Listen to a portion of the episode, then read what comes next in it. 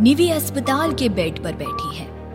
वो याद कर रही है उस वक्त को, जब वो अयान नाम के लड़के के प्यार में थी। वो खुद से भी ज़्यादा अयान पर भरोसा करती थी। निवी की फैमिली का गहनों का बड़ा बिज़नेस था।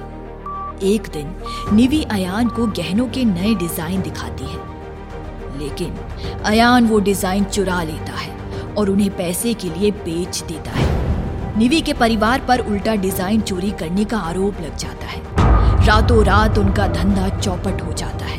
वहीं निवी के पिता डिप्रेशन में आत्महत्या कर लेते हैं। देखते ही देखते निवी की दुनिया तहस नहस हो जाती है। तभी अचानक से आवाज़ आती है।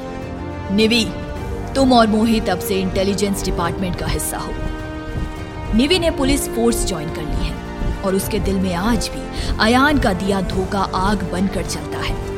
निवी की ज़िंदगी का मकसद है अयान की सच्चाई को कैसे भी दुनिया के सामने लाना। क्या निवी अपने मकसद में कामयाब हो पाएगी? जानने के लिए सुने बेवफाई और बदले की ये कहानी। निवी सीक्रेट एजेंट